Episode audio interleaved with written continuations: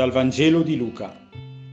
In quel tempo l'angelo Gabriele fu mandato da Dio in una città della Galilea, chiamata Nazareth, a una vergine promessa sposa di un uomo della casa di Davide di nome Giuseppe. La vergine si chiamava Maria. Entrando da lei disse, Rallegrati, piena di grazia, il Signore è con te.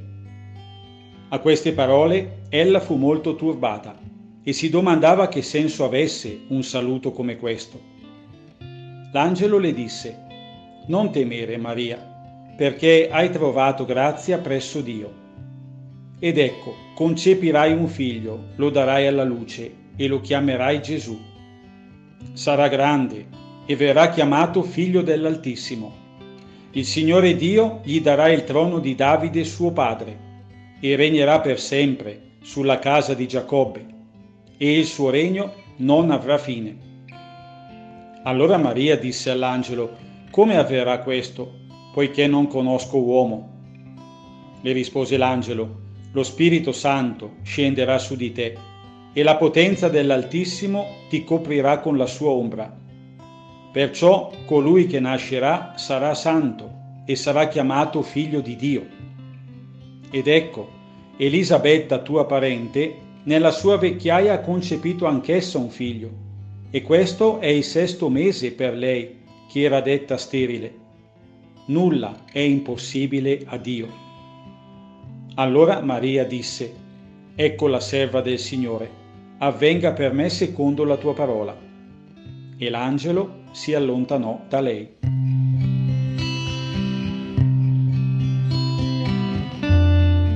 Credo che nella piccolezza e semplicità di una casa, quella di Maria, sia nato il cristianesimo. La parola di Dio che ha fecondato la vita di Maria oggi raggiunge me nella mia casa, in ciò che sono. Mentre ascolto questa parola antica eppure nuova, mi apro alla promessa di fecondità, come Maria.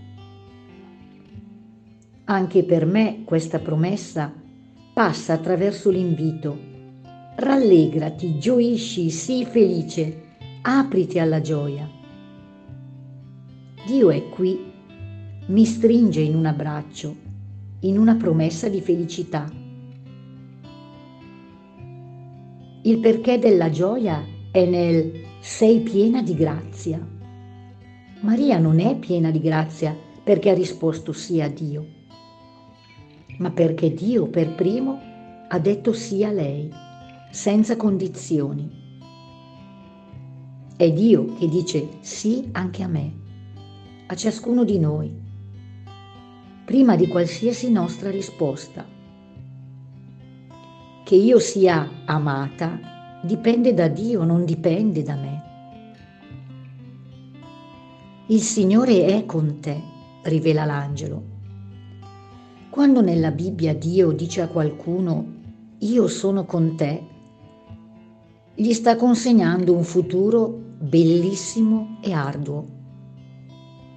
A Maria consegna un futuro come partner di una storia più grande, madre del suo figlio.